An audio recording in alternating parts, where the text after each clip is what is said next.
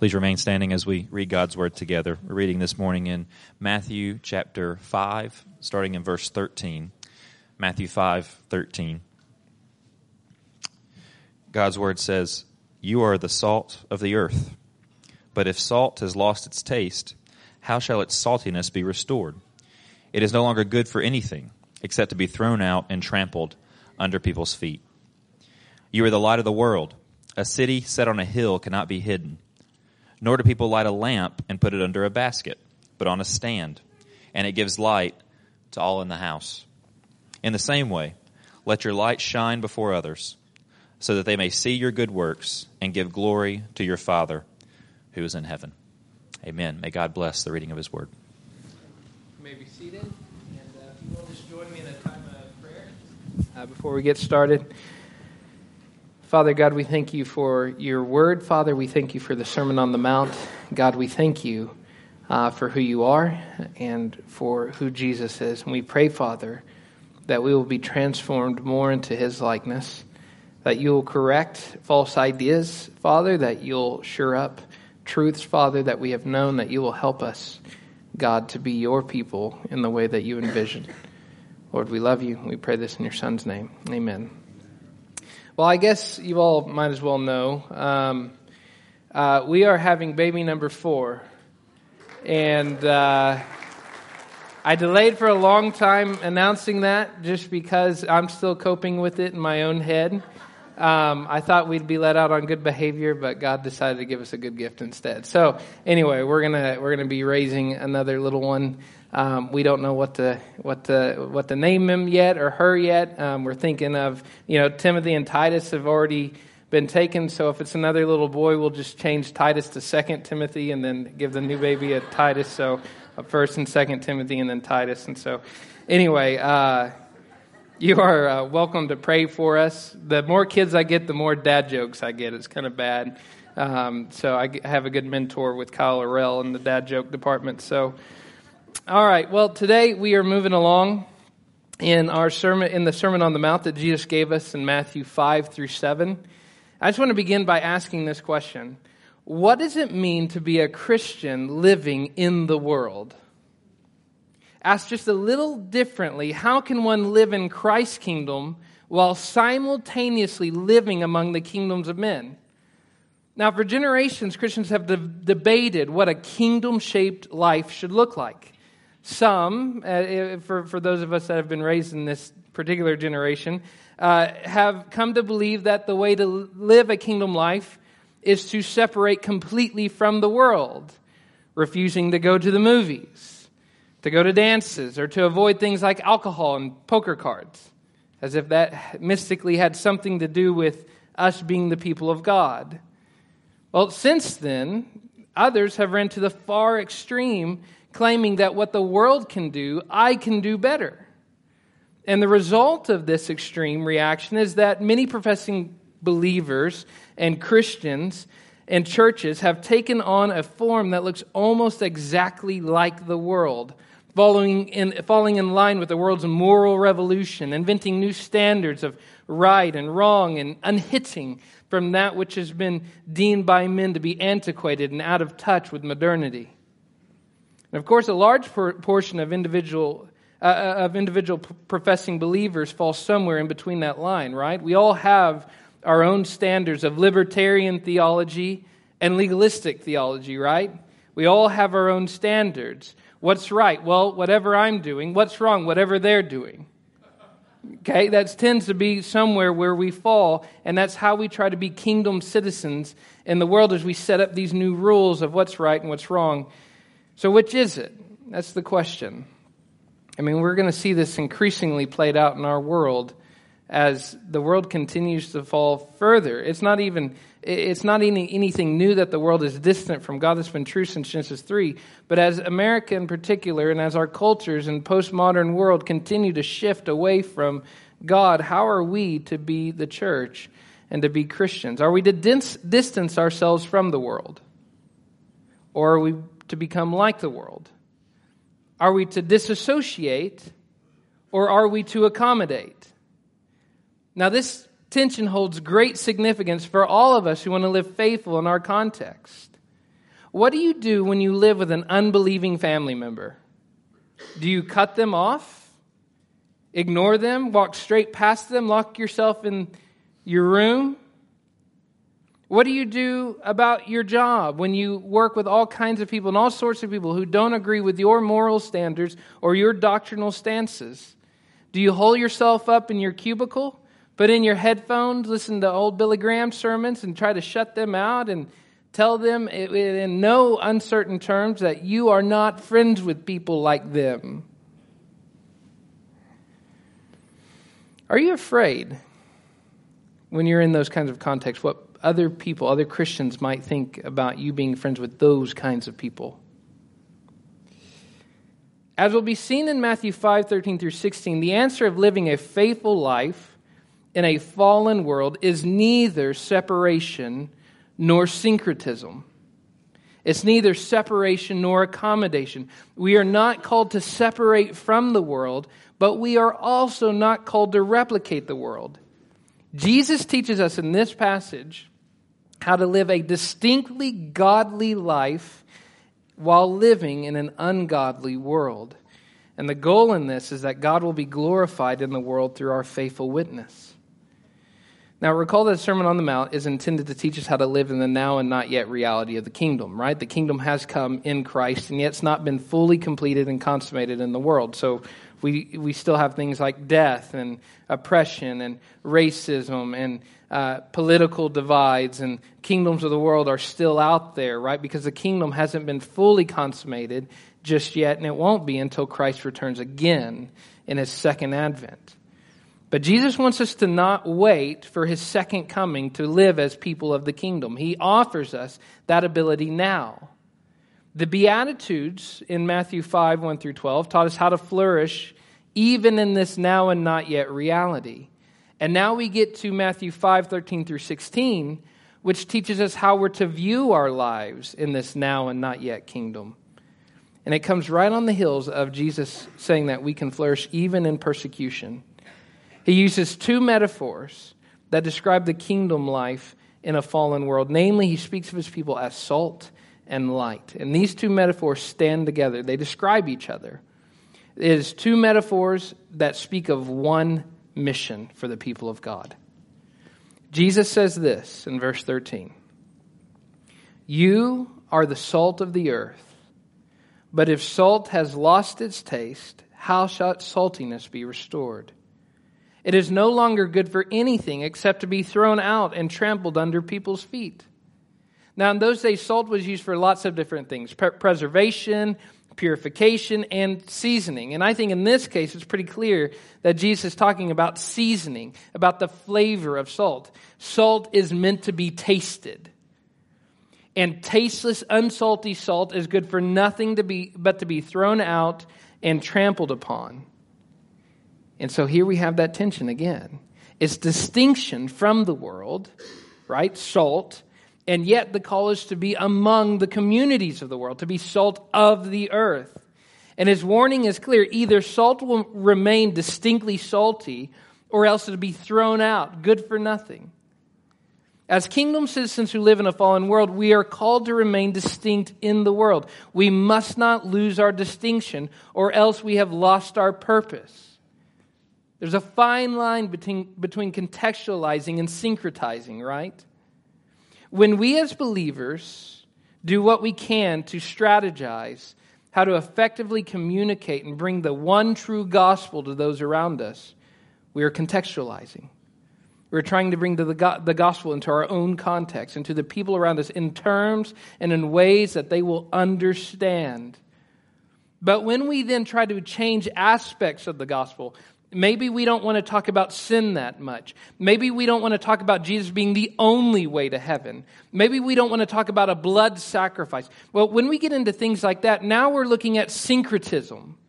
We're looking at accommodation. I think it's absolutely true. We should do everything we possibly can to contextualize the gospel into our own community. While at the same time, we mustn't change anything about the gospel itself. Regardless of where you go, the message of the gospel stays the same in every single context. God is the creator. God is the creator of the people who go to the GOP political party that you attend, and God is the creator of the people who sit in the pub. God is the creator. All have sinned. All have sinned.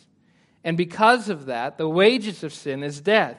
Jesus, being the gracious Savior, the Son of God, perfect in perfection, perfect in obedience, perfect in righteousness, died, took on our sin to forgive sin, and then rose again that we may have life, and is in no uncertain terms, regardless of political parties, regardless of places, regardless of social classes. There is only one name given among men by which we must be saved, and we must trust in Jesus. And my friends, that's what makes us distinct, is that gospel. What makes you distinct isn't that you don't play poker. What makes you distinct isn't that you wear red hats and go around talking about your political parties. What makes you distinct isn't that you put provocative Facebook posts up about your Democratic Party just to be an equal offender. What makes you distinct is the one true gospel we like to throw up all these things that make us distinct people of God, when in reality, it's very simple. Those who believe that Jesus is the one and only Savior of mankind, and that there is no other hope in the world to be saved, those people are salt and light. That is the distinct message. That is what makes us salty people. Nothing else. I did choose salty people intentionally. Without that distinct witness, without that saltiness, our presence in the community is good for nothing except to be thrown out and trampled on under people's feet. Jesus employs a second metaphor in verses 14 through 15. You are the light of the world. A city set on a hill cannot be hidden, nor do people light a lamp and put it under a basket, but on a stand, and it gives light to the whole house. Though the metaphor has changed, the meaning means the same. It stays the same. Salt is meant to be tasted, right? Any cooks in the room, you put salt in food, right, to taste it, right? And some of you have been to breakfast with you, and you're just like, like, yeah, I'll be at your hospital visit next week, next month. But you put salt on food to taste it. Well, what's the purpose of light? For the same thing, to be seen. Salt is meant to be tasted, light is meant to be seen. Flavorless salt is useless, and in the same way, a hidden light is nonsense. To paint to the paint the, the front end of your flashlight black is stupid. That, that is that is dumb. Don't do that because it's nonsense. Whereas Jesus subtly implies the impossibility of salt not being salty he actually comes out outright and says it is impossible for a city on a hill to be hidden. Not only that, he wants you to see how absurd it would be to light a lamp and then to put the lamp under a basket. Who would do that? Why would they do that? The reason a person lights a lamp is so that it will give light to all in the house. Now, here's the point Jesus is making. If a hidden light makes little sense, so does a hidden testimony. So do hidden Christians, these secret saints. Light is meant to be seen, just as a believer's testimony to the gospel is meant to be seen and heard. Christians whose faith is tucked away into their private Sunday church attendance is no different than lighting a lamp and then putting it under a basket Monday through Saturday. Instead, Jesus calls us to light the lamp and to put it on the lampstand for all to see.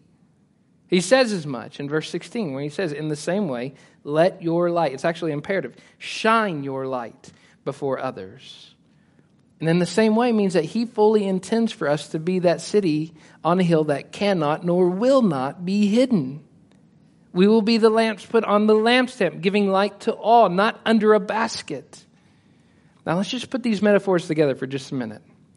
These are two different metaphors that speak of one singular mission. Here's what he says In the same way, let your light shine before others. Why? So that they may see your good works and give glory to your Father who is in heaven. I think verse 16 applies to salt just as much as it does to light.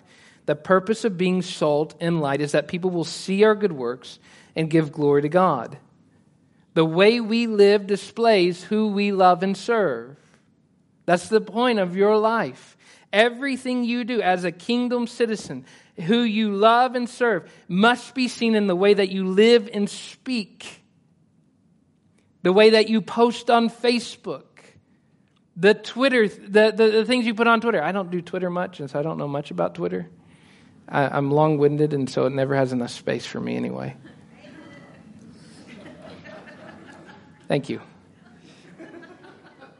The point is, is that everything you do, eating, thinking, drinking, speaking, playing, working, parenting, doing marriage together, everything you do should be bent on that one singular mission. And what's that? That God is glorified in our little corner of the world. My friends, I love being a, a missional church. I love being a part of a missional church. I love being a missional Christian. I think our goals should be set on the whole world, absolutely. But far too often do we forget that God reaches the whole world as every believer focuses on their individual corner, too. That's profound conviction in my own life. Far too often, I have begged for money, I have raised money to go across the world and never, ever crossed my street. Nothing against mission trips. I think we should do them. They're, they're good, they're good for you. But in and of themselves, God's intention is that you will glorify God in your own little corner of the world as well. That your neighbors, your family, your non believing spouse, your grandma and grandpa that are dying without Jesus, the people that you live around, that they will see God and glorify Him in you by the way you live and speak the gospel to them. Good works are the righteous things that we do to display our righteous God. Now, the word glorify is an important verb here, I think. It does not describe people simply saying good things about God, it describes people's confession and praise of a God who is worthy and beautiful. When someone glorifies God, they see him as holy, powerful, worthy, majestic, wonderful. This is similar to what Peter says in 1 Peter 2 9 when he says that believers are to live as holy people so that we might proclaim what? The excellencies of God who called us out of darkness and into light. He goes on to say, Keep your conduct among the Gentiles. And here he's not talking to Jews, he's talking to Gentile Christians. And Gentiles here is now a metaphor for those who are outside of the covenant of Christ. Keep your conduct among the Gentiles honorable, so that when they speak against you as evildoers, they may see your good deeds and glorify God on the day of visitation. In other words, live in such a way that even those who hate God and you by implication will be forced to reckon with God's glory as it's displayed through your faithful testimony as Christians when God comes. My friends, far too often people hate Christians because of what we do. And what we do is detestable sometimes. My friends, if they're going to hate us, let them hate us for the righteousness that we present. Not because of our offensiveness or our meanness or our hypocrisy, but because of the way that we live in such a way that we want them to see our righteous God. We want them to see the one that we love and serve. Our whole life is meant to be lived in this way that it will show who God is. You are an ambassador of Christ. You're a representative of who your Savior and your God is. And people must see that clearly in the way you speak, in the way that you live, in the way you do all things. This goes back to your fundamental purpose as being made in the image of God.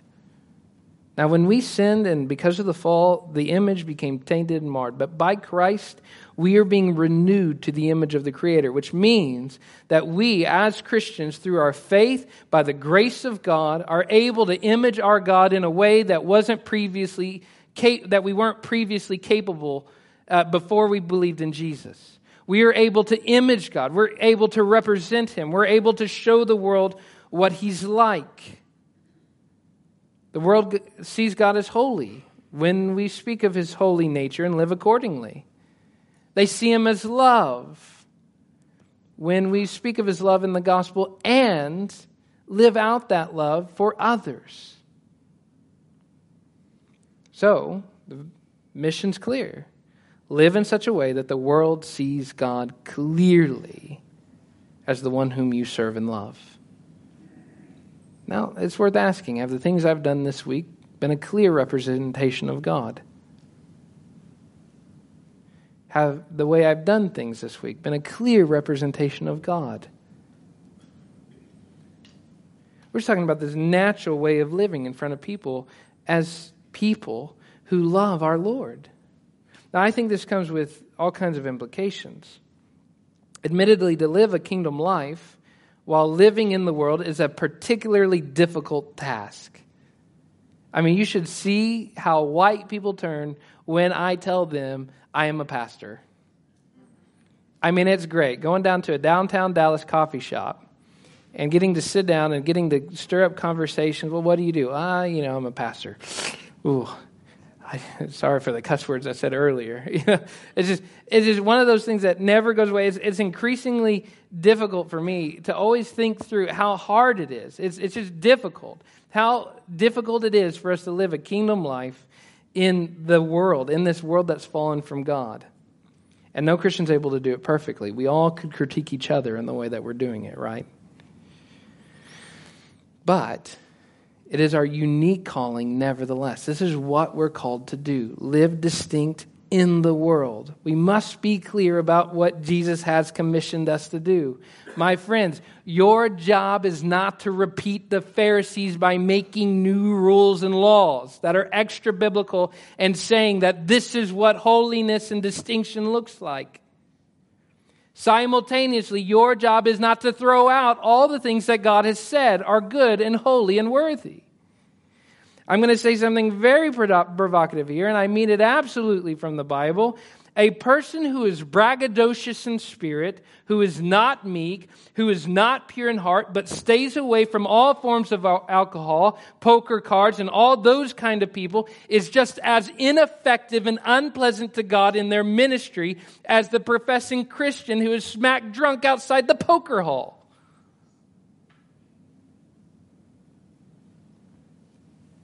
I've had to deal with that a lot in my own life.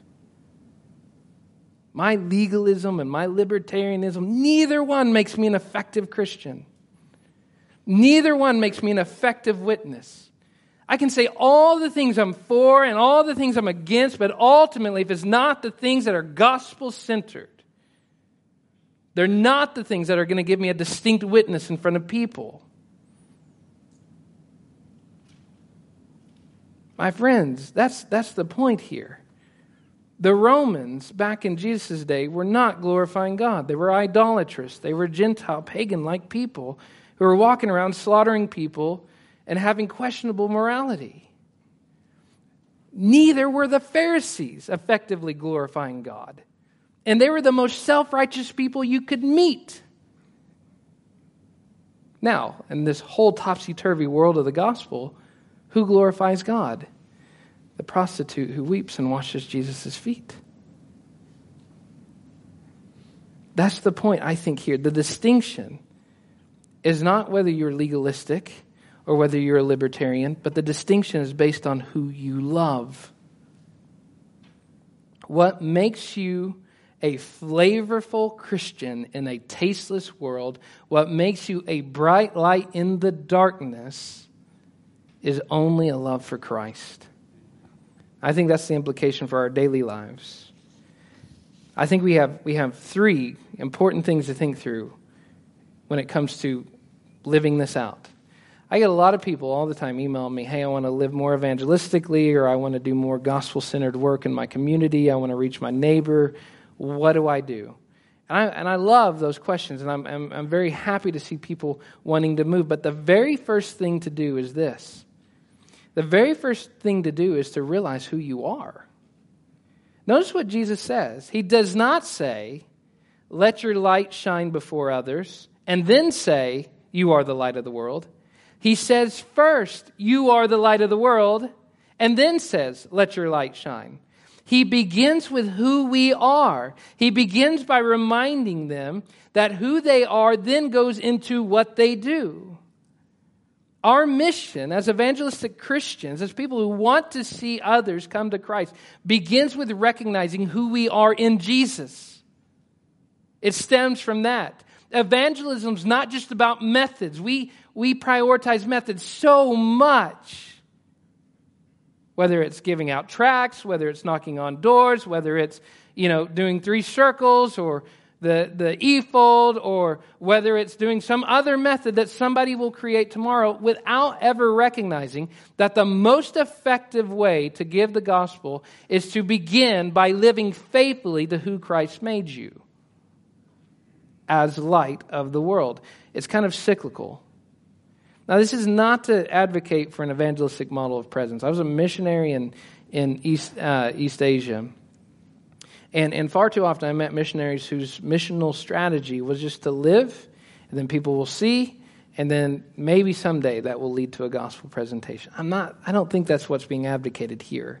That's definitely not a missional strategy that I would say is, is good and worthy. It's not a whole uh, uh, share the gospel and, if necessary, use words. You have to use words to share the gospel, okay? But you also have to live it out. Far too often, we tell people about trusting in Jesus without fully trusting in Jesus ourselves. We go out to our community and we speak of the hope of the world which is Jesus Christ and Him Himself. And yet we elevate our political candidates as if they're the hope for the future. My friends, the fact of the matter is, is we implore people to find satisfaction in Jesus as we are finding and have found satisfaction in Jesus already. We're not meant to be hungry bread givers. We're meant to be people who are feasting on the bread themselves and giving out the bread from there. We're not meant to be thirsty water givers. We're meant to be drinking deeply. And as we're drinking deeply and the water of life is dripping down our chin and we're going, ah, that's good. You should drink that. You, you wonder, and I've, and I've done this so often. I've wondered, why am I not more effective in evangelism? Why do, do, does my neighbor not respond. Now, there's an, there's an aspect where I have no control over that, okay? He's an independent person, and God is sovereign over breaking hard hearts. But at the same time, there's sometimes we, lit, we create our own obstacles. We talk about the bread of life, but we're mangy, starving Christians. We talk about satisfaction, how He can quench everything, quench every thirst that we have. And yet we grumble and moan when we're dissatisfied. My friends, the goal of being a Christian is to be deeply satisfied, to be fattened in Jesus. And then from there to say, taste and see, the Lord is good. That is, I think, one of the ways that Jesus is telling us how to be light in the world right now is to simply be who we are. And from that, let that overflow into gospel conversations. If you're truly satisfied in Jesus, if you're truly drinking and eating deeply of the gospel that you believe in, that'll come out in your conversations. That doesn't mean you don't have to be intentional. We're going to get to that in a minute. But it does mean that light just shines in and of itself because it's light. It doesn't have to necessarily do anything, it just does it because of who it is. As Christians, we are little Christ. We are those who are followers of Jesus, meant to represent Jesus. So, how do you help others follow Jesus? First and foremost, there's other things to it, but first and foremost, follow Jesus. Second, it's important to see the scope of our mission field. Jesus says that we are salt of what? Of the earth. Light, what? Of the world. Wherever the world is, defines your mission field. This naturally includes your homes and your families. I think it begins there. I think that's where your world begins is, is helping your wife or your husband know Jesus better. Your children knowing Jesus better. Our workplaces, our schools, our marketplaces, and anywhere else we might venture. The world extends beyond our backyard and beyond our living rooms. My friends, we're not called to hole ourselves up like hobbits away from the world. Man, we've got our favorite Christian coffee shops. We've got our favorite Christian gyms. You can go to Christian gyms. We even have Christian mechanics where only Christians get their cars fixed. What if, what if we just kind of flipped it on its paradigm a little bit? What if we stepped into Starbucks? with the intention of befriending people who might not know Jesus. What if we invited our crude and rude neighbor to watch the Super Bowl in our living room? To stick his hand in our bag of chips and to eat our salsa or guacamole? What if we did that? What if, what kinds of conversations might come up if we invited, instead of listening to audiobooks or listening to our favorite podcasts, whatever, what if we invited our, our coworker who lives next to us to carpool to work? They've got nowhere to go for 45 minutes. Day after day, I'm sure you might find an opportunity to talk about Jesus. Our distinction as Christians does not mean we are to live at a distance. How many non Christian friends do you have? I don't, I don't ever go where non believers are. Well, great. Go. That's how you begin going to a mission field. Intentionally go out of the way. Jesus set the pace. He didn't go around Samaria. He went to Samaria, in Samaria, waited by a well for an adulterous, unworthy woman to stir up a conversation about water that satisfies. I love White Rhino coffee. I'll go any day. But it's funny how many pastors and youth pastors I meet in White Rhino coffee. We can talk about theology all day. But why not go to the weird place downtown in Bishop Arts where there's a bunch of people not like me so that I can share, that Jesus, share Jesus who has died for sinners like me? Our distinction's not meant to separate us, but to help us live on mission. Now, in my experience as a missionary and pastor, I have found that the most impactful evangelistic ministries are those that focus on growing organic relationships with people immediately around them. Now, far too often people have used that as an excuse to never really get to the gospel, so that's not what I'm advocating. But I am saying that the gospel grows the deepest in the soil that you work the longest, okay? The gospel grows the deepest in the soil you work the longest and the most intentional. The deeper it goes, the longer you're there with people.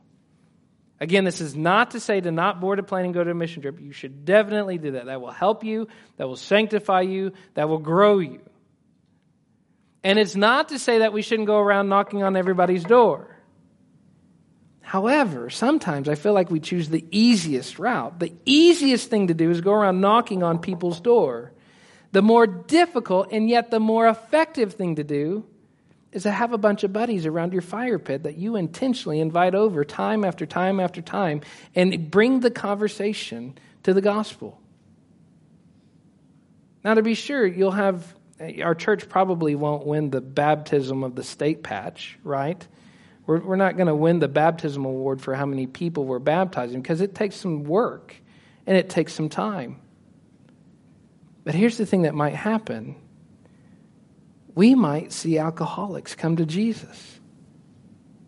We might see fallen people be restored in a relationship with God. We might see some people who have this idea that Christians are self righteous actually have their perspective flipped upside down and actually want that Jesus. Because he doesn't look like the Pharisees. He looks like the Jesus that sits at the table with sinners and tax collectors.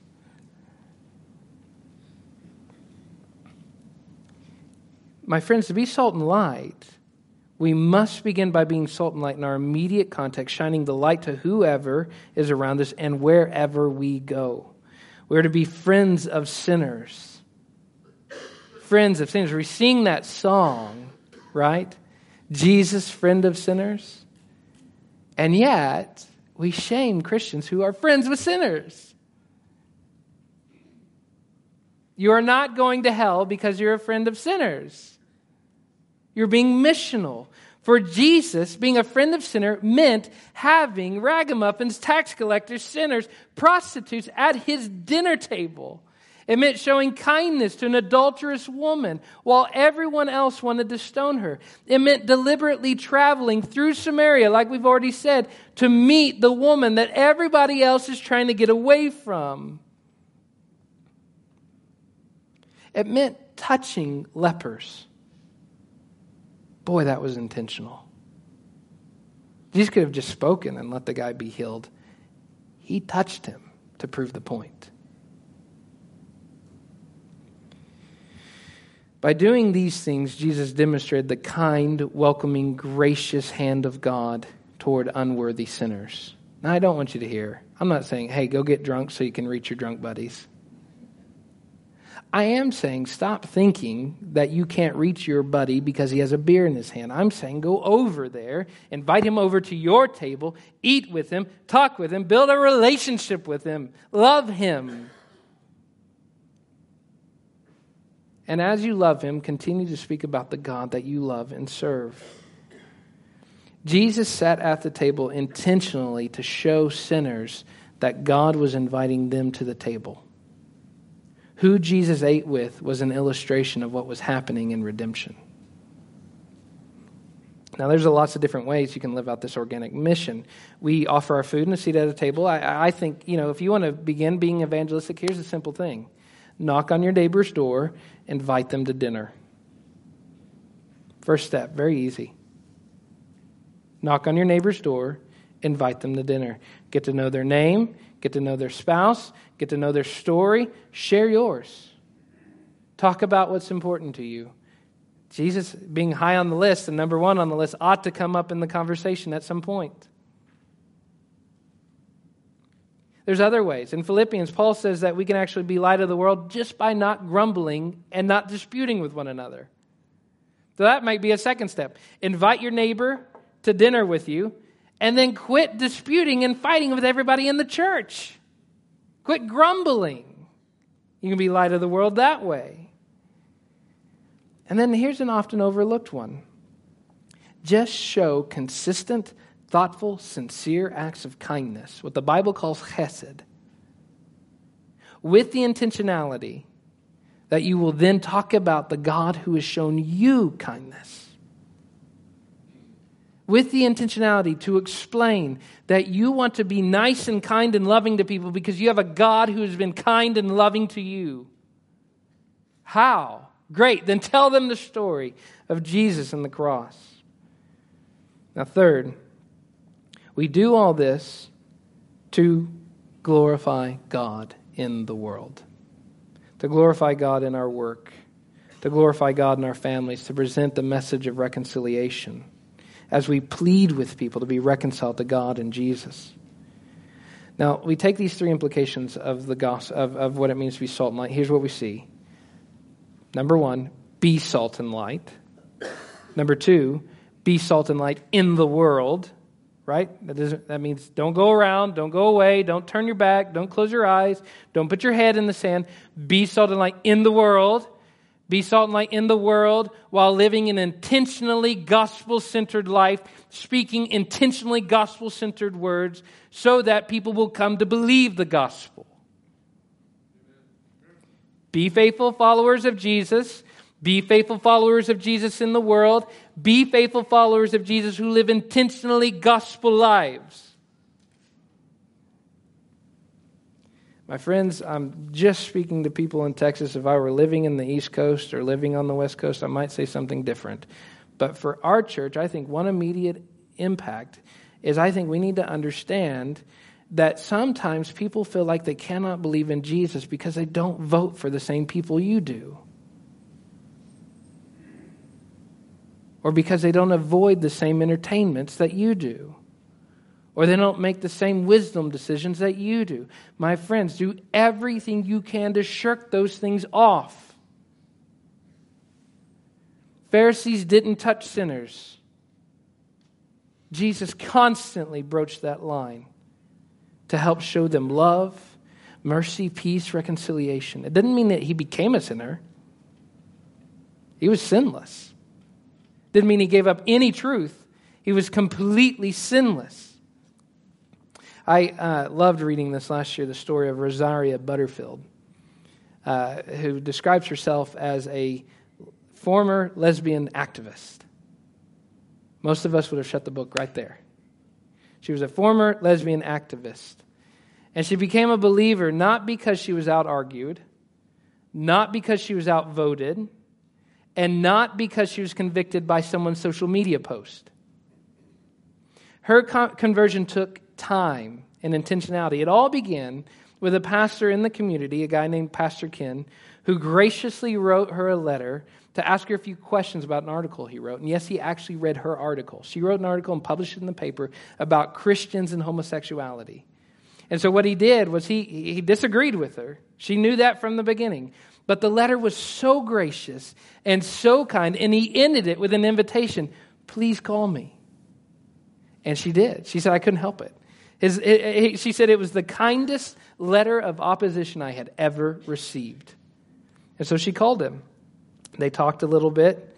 And then she said, You know, I prefer discussing matters of disagreement around a private table. So he said, Great, come to my house. My wife will make us dinner. And so she shows up to this 70 year old pastor's house, and his wife is there, and she's like, uh, here, Here's what she said I really wanted to see how Christians lived. I had never seen such a thing she says, So I took him up on it, and I was excited to meet a real born again and find out why they believe such silly ideas. That was her whole motivation for going to, to dinner. She had never been to a Christian's table. That was number one. Number two, she wanted a reason for why they believed silly things. So she came. When she arrived, she found a very hospitable home. He opened the door for her. The wife gave her a hug. The wife knows that lesbianism is not contagious just by touching people, so she gave her a hug. They set her down at the table, and then he prayed. And here's what she said I had never heard anyone pray to God as if God cared, as if God listened, and as if God answered. It was not a pretentious prayer uttered for the heathen at the table to overhear, it was a private, honest utterance and I felt as though I was treading on something real, something sincere, something important, something transparent, but illegible to me. Ken had made himself vulnerable to me in prayer by humbling himself before this God of his. And I took note of that. So during the meal, they start to have this conversation, and Pastor Ken doesn't jump into telling her why she's wrong. He just asks questions. Now tell me how you came to your conclusion. Tell me about your life. How do you, how do you how did you come to the come to to write what you did in this article? She says we didn't debate about worldview. We talked about our personal truth, and about what made us tick. Can you imagine that? Just one one missional strategy: inviting someone that you know you disagree with, and say, "Why do you tick? What what makes you tick? What's so important to you about this issue?" Ken and Floy, that's his wife's name, says that they didn't identify with me. They listened to me and identified with Christ. They were willing to walk the long journey with me in Christian compassion. Guess how long it took? It was two years of weekly dinner meetings with Ken and Floy. Now, most of us, or at least in, in my past, I've had, I've had pastors that be like, come on, Ken, get to the gospel. But he was every single day, every single dinner meeting. They were making progress. Things were happening. Two years before she even stepped foot in the church. She even says that had he just jumped straight into it, she'd been long gone. So, two years of patient, deep, organic relationship. Ken became like a father, a true friend. Floy was like a mother, someone who sincerely loved her. She loved coming to dinner with them, knowing completely well they would never, ever agree with lesbian activism. Two years before she even stepped foot in the church. Now, none of this meant that Ken had changed his mind about homosexuality. In fact, he told Rosaria, he says, I accept you as a lesbian, but I don't affirm your decision to be a lesbian. He made it really clear. He accepted her, he loved her, but that did not mean affirming sin. He spoke of it that way. And that was attractive to her. She actually said that had he tried to come up with this reason for why homosexuality is not a sin, that she would have actually called him out on his contradiction. Because she read the Bible, she knew what the Bible said about homosexuality, and what reached her was a man who loved her while at the same time standing firm on the truth.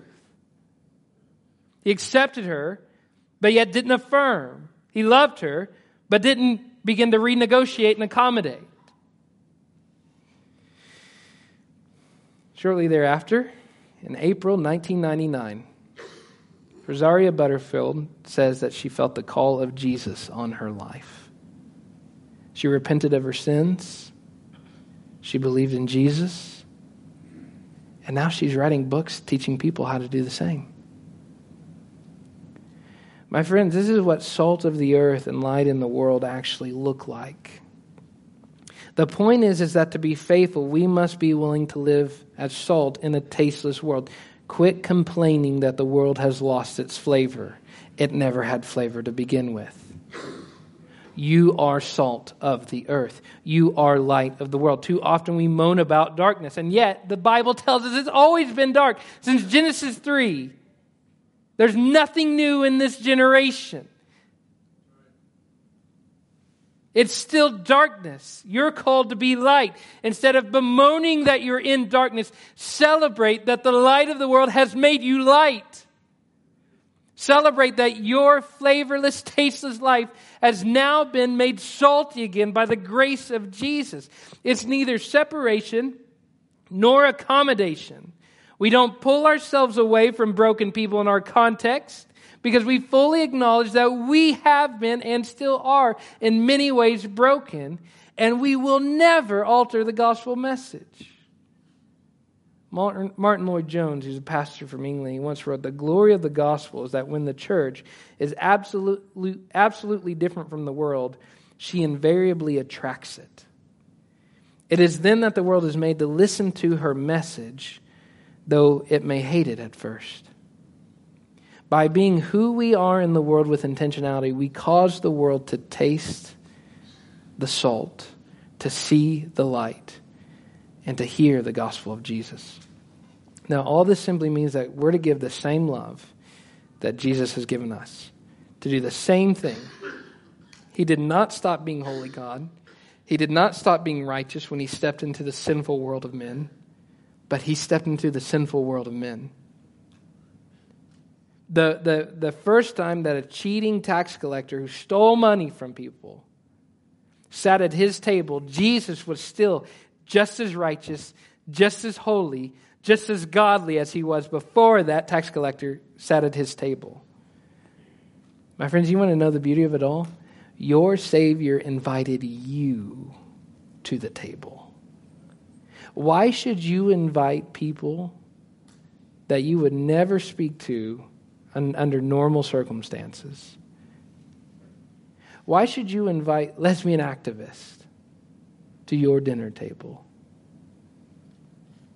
Why should you invite those other people to your table? Because you were those other people when Jesus invited you. You were the sinners Jesus came to save. His table fellowship invited you to reconciliation. What we do for others is nothing different than what Jesus has done for us. Jesus said, I am the light of the world. And then he shined and overcame darkness. And now he has given us the light of life so that now we can say, We are lights of the world. Light came into the darkness. Sinful humanity loved the darkness more than it loved the light, so it crucified the light. It buried the light. But light cannot remain hidden. The tomb was broken. Jesus raised from the dead in glory and in power. Also, that to this day you can tell your neighbor, whoever follows him, and will not, will not walk in darkness, but will have the light of life. My friends, be salt of the earth, be lights of the world. Understand what God has called you to. And as we do this as a church together, it's my prayer as we taste and continue to see that the Lord is good, that we will call others to taste and see out of the satisfaction that we have found and are finding in our Savior. Let's pray.